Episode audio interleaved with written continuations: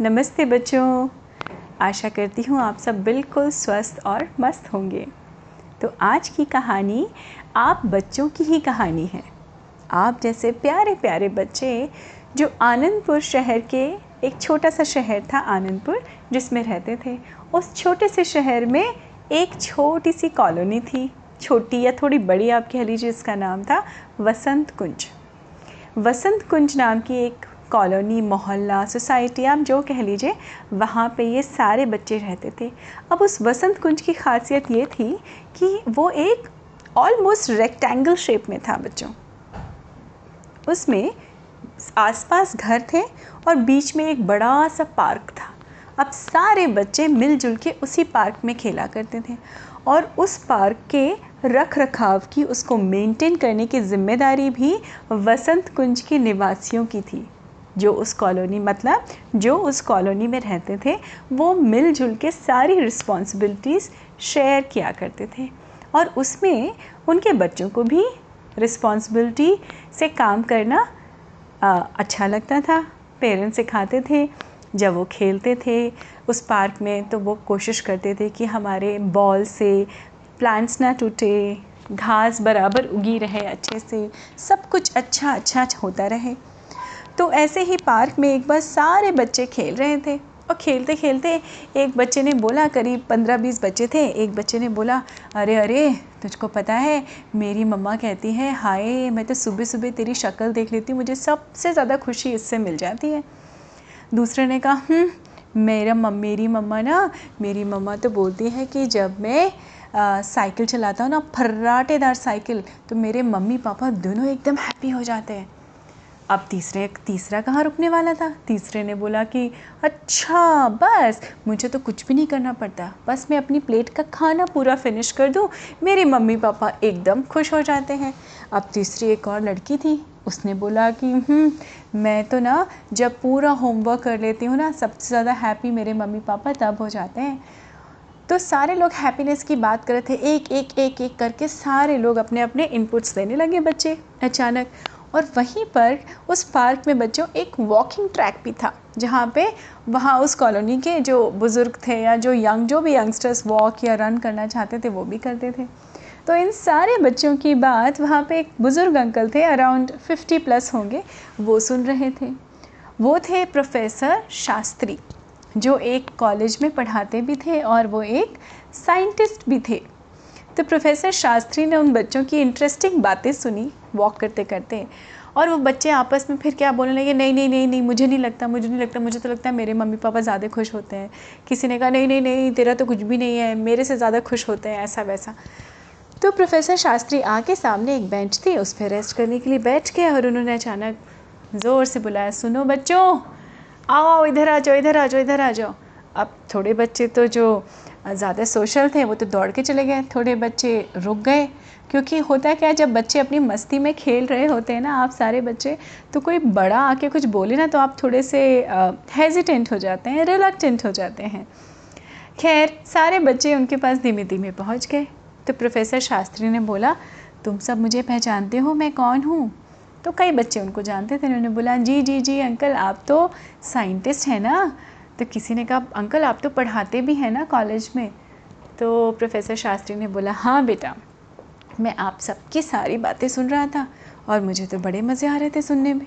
मुझे लग रहा था, वाह, ये बच्चे तो बड़े बड़े कारनामे करते हैं, जिससे इनके मम्मी पापा एकदम हैप्पी हैप्पी रहते हैं। तो दो बच्चे बोलने लगे कि हाँ अंकल, हम तो बोलते, मैं बोलता हूँ, मेरे चेहरा देख के मम्मी खुश हो जाती है। ये बोलता है, मेरे होमवर्क करने से, ये बोलती है कि मेरे खाना खाने से खुश हो जाते हैं। तो प्रोफेसर शास्त्री बोले हम्म, बात तो आप लोग बिल्कुल अच्छी कर रहे हैं। बच्चे तो आप बच्चे तो इतने अच्छे होते हैं ना कि कोई अगर बड़ा सैड भी होना तो देख के ही खुश हो जाएगा आप लोगों को।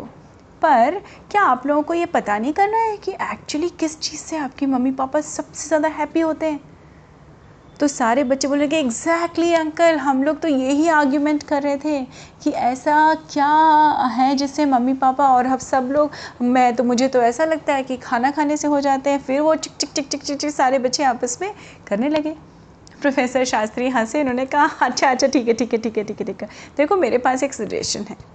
तो सारे बच्चों ने बोला, जी बताइए अंकल तो उन्होंने बोला, देखो मैं तुम सब जानते हो कि मैं साइंटिस्ट हूँ। और आजकल मैं अपने एक नए इन्वेंशन पे काम कर रहा हूँ। तो नए इन्वेंशन का मतलब सुनते ही कुछ बच्चे जिनको साइंस में बड़ा इंटरेस्ट था वो उचक के उनके पास आ गए तुरंत चल के अंकल अंकल हमें बताइए हमें बताइए हमें बताइए।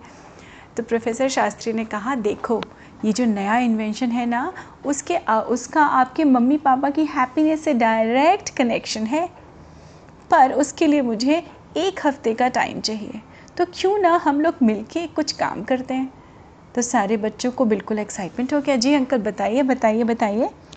तो प्रोफेसर शास्त्री ने कहा कि देखो, मैं तुम लोगों को एक हफ़्ता या सेवन डेज़ का टाइम देता हूँ।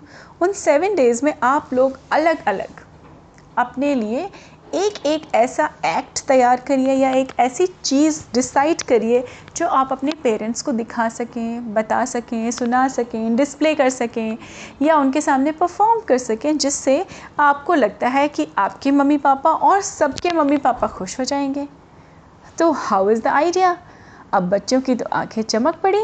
उन्होंने कहा yes uncle this is a super idea बहुत अच्छा हमको लगा।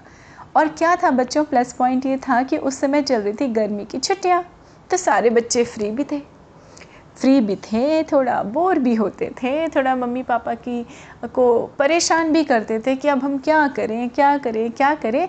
अब तो वो एक्साइटेड थे क्योंकि उनको आने वाले सात दिन के लिए एक टास्क मिल गया था। प्रोफेसर शास्त्री ने कहा, चलो then it's a done deal मैं अपने इन्वेंशन पे काम करता हूँ। अब सारे बच्चों ने कहा, अंकल, क्या है क्या है क्या है? हमें भी बताइए, हमें भी बताइए।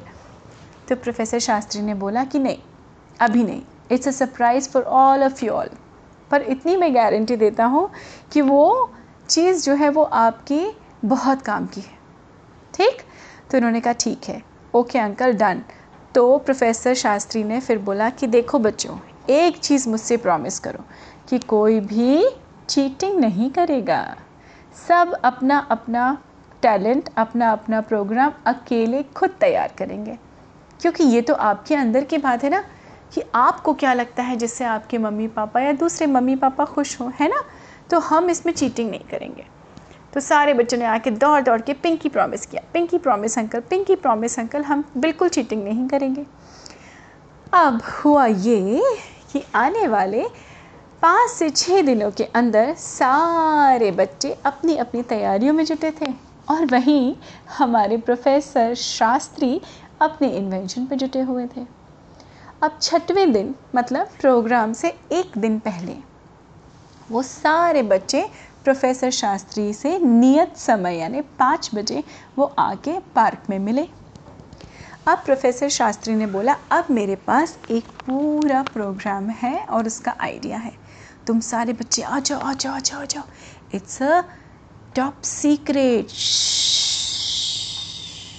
सारे बच्चे एकदम चुप हो गए। प्रोफेसर शास्त्री ने कहा, आओ, मेरे पास यहाँ बैठ जाओ, सब लोग एक सर्कल बना के, और मैं आप लोगों को कुछ दिखाना चाहता हूँ। सारे बच्चे क्यूरियोसिटी से बैठ गए और बिल्कुल आँखें गोल गोल बाहर निकाल के देखने लगे कि आखिर प्रोफेसर शास्त्री क्या दिखाने वाले हैं। प्रोफेसर शास्त्री ने अपना बैग खोला, उसमें से एक उन्होंने एक बॉक्स निकाला। उस बॉक्स को खोला तो सॉरी तो उसमें एक रिस्ट बैंड टाइप की चीज़ थी। जैसे होता है ना रिस्ट बैंड जो अपनी घड़ी घड़ी के जैसा। जो आजकल वो कौन सी चल गए हैं बच्चों फिट बिट होता है या स्मार्ट वॉचेस होती हैं, वैसा एक रिस्ट बैंड था। उन्होंने बोला, बच्चों, पता है ये क्या है? सारे बच्चों ने नाम में सिर हिलाया, नहीं अंकल, हमको नहीं पता।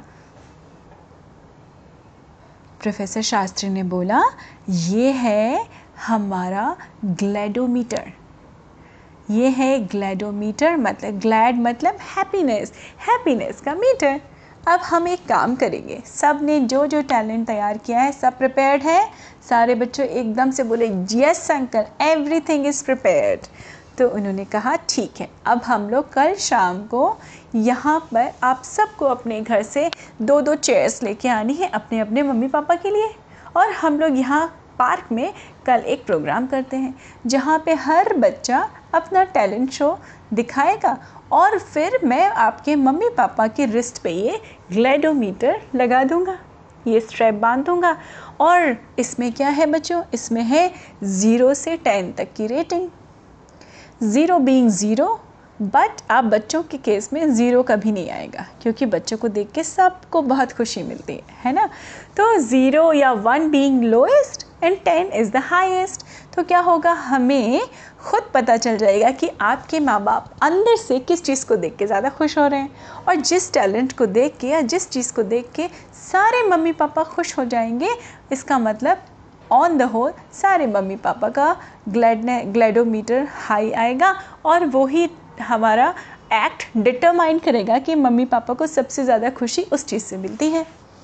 अब सारे बच्चों में डबल एक्साइटमेंट आ गया कि अरे वाह, अब तो हमारा बहुत बहुत परफेक्ट सा एक प्लान बन चुका है मम्मी पापा की खुशी जानने का।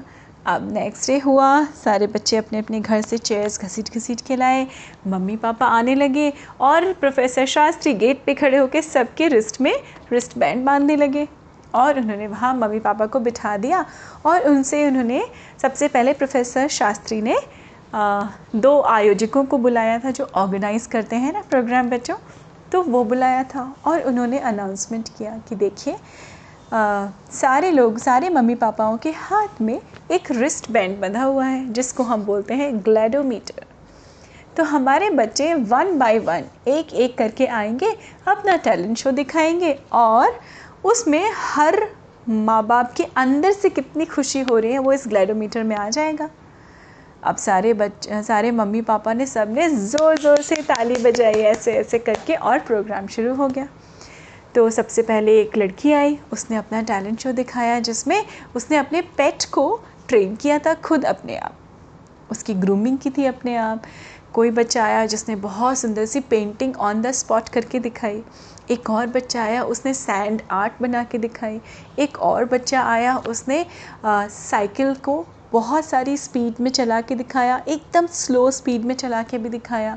तो सबकी मीटर की रीडिंग क्या हो रही थी? प्रोफेसर शास्त्री के डिवाइस में रिकॉर्ड हो रही थी।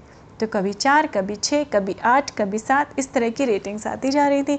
और धीमे धीमे धीमे धीमे करके ऐसे बहुत सारे टैलेंट्स आने लगे। लास्ट में बिल्कुल अब प्रोफेसर शास्त्री कीनली मतलब बिल्कुल ध्यान से हर चीज़ को रिकॉर्ड कर रहे थे। अब लास्ट में एक बच्चा आया। वो बच्चा एकदम खाली था। तो ऑर्गेनाइज़र जो थे, उन्होंने बोला कि हाँ बेटा, तुम्हें क्या दिखाना है? तुम्हारे प्रॉप्स कहाँ हैं? क्या दिखाना चाहते हो? प्रॉप्स मतलब बच्चों प्रॉप्स वो होते हैं जिनको लेके आप कुछ टैलेंट में दिखाना चाहते हैं। जैसे कुछ बच्चों ने किताबें पढ़ी थी, बड़े डिफ़िकल्ट डिफ़िकल्ट वर्ड पढ़े थे। कुछ बच्चों ने बहुत सारी जनरल नॉलेज डिस्प्ले की थी कि उनको कितनी नॉलेज है। कुछ लोगों ने साइंस, कुछ बच्चों ने साइंस का एक्सपेरिमेंट भी किया था। तो ऐसे ही सारे बच्चे कुछ ना कुछ प्रॉप्स लेके ही आए थे। तो ऑर्गेनाइज़र्स का भी बड़ा लाजमी था ये पूछना उस बच्चे से कि भाई तुम्हारा प्रॉप क्या है? तो उसने बोला, मेरे पास तो कोई प्रॉप नहीं है और मुझे तो और कुछ भी नहीं आता, पर एक कला है मेरे अंदर। तो उन्होंने बोला, बताइए बेटा, जो भी कला है इस माइक पे आप बताइए। तो उसने बोला, अंकल आंटी और मेरे मम्मी पापा, जो भी यहाँ सब लोग हैं ना, मैं आप लोग को बताऊँ कि मेरे अंदर कोई भी स्पेशल टैलेंट नहीं है बट एक ही चीज़ है। मैं अपने मम्मी पापा की सारी बातें मानता हूँ। मैं बहुत ओबीडियंट हूँ, आज्ञाकारी हूँ अपने मम्मी पापा का। और उसके मम्मी पापा उठे और ताली बजाने लगे।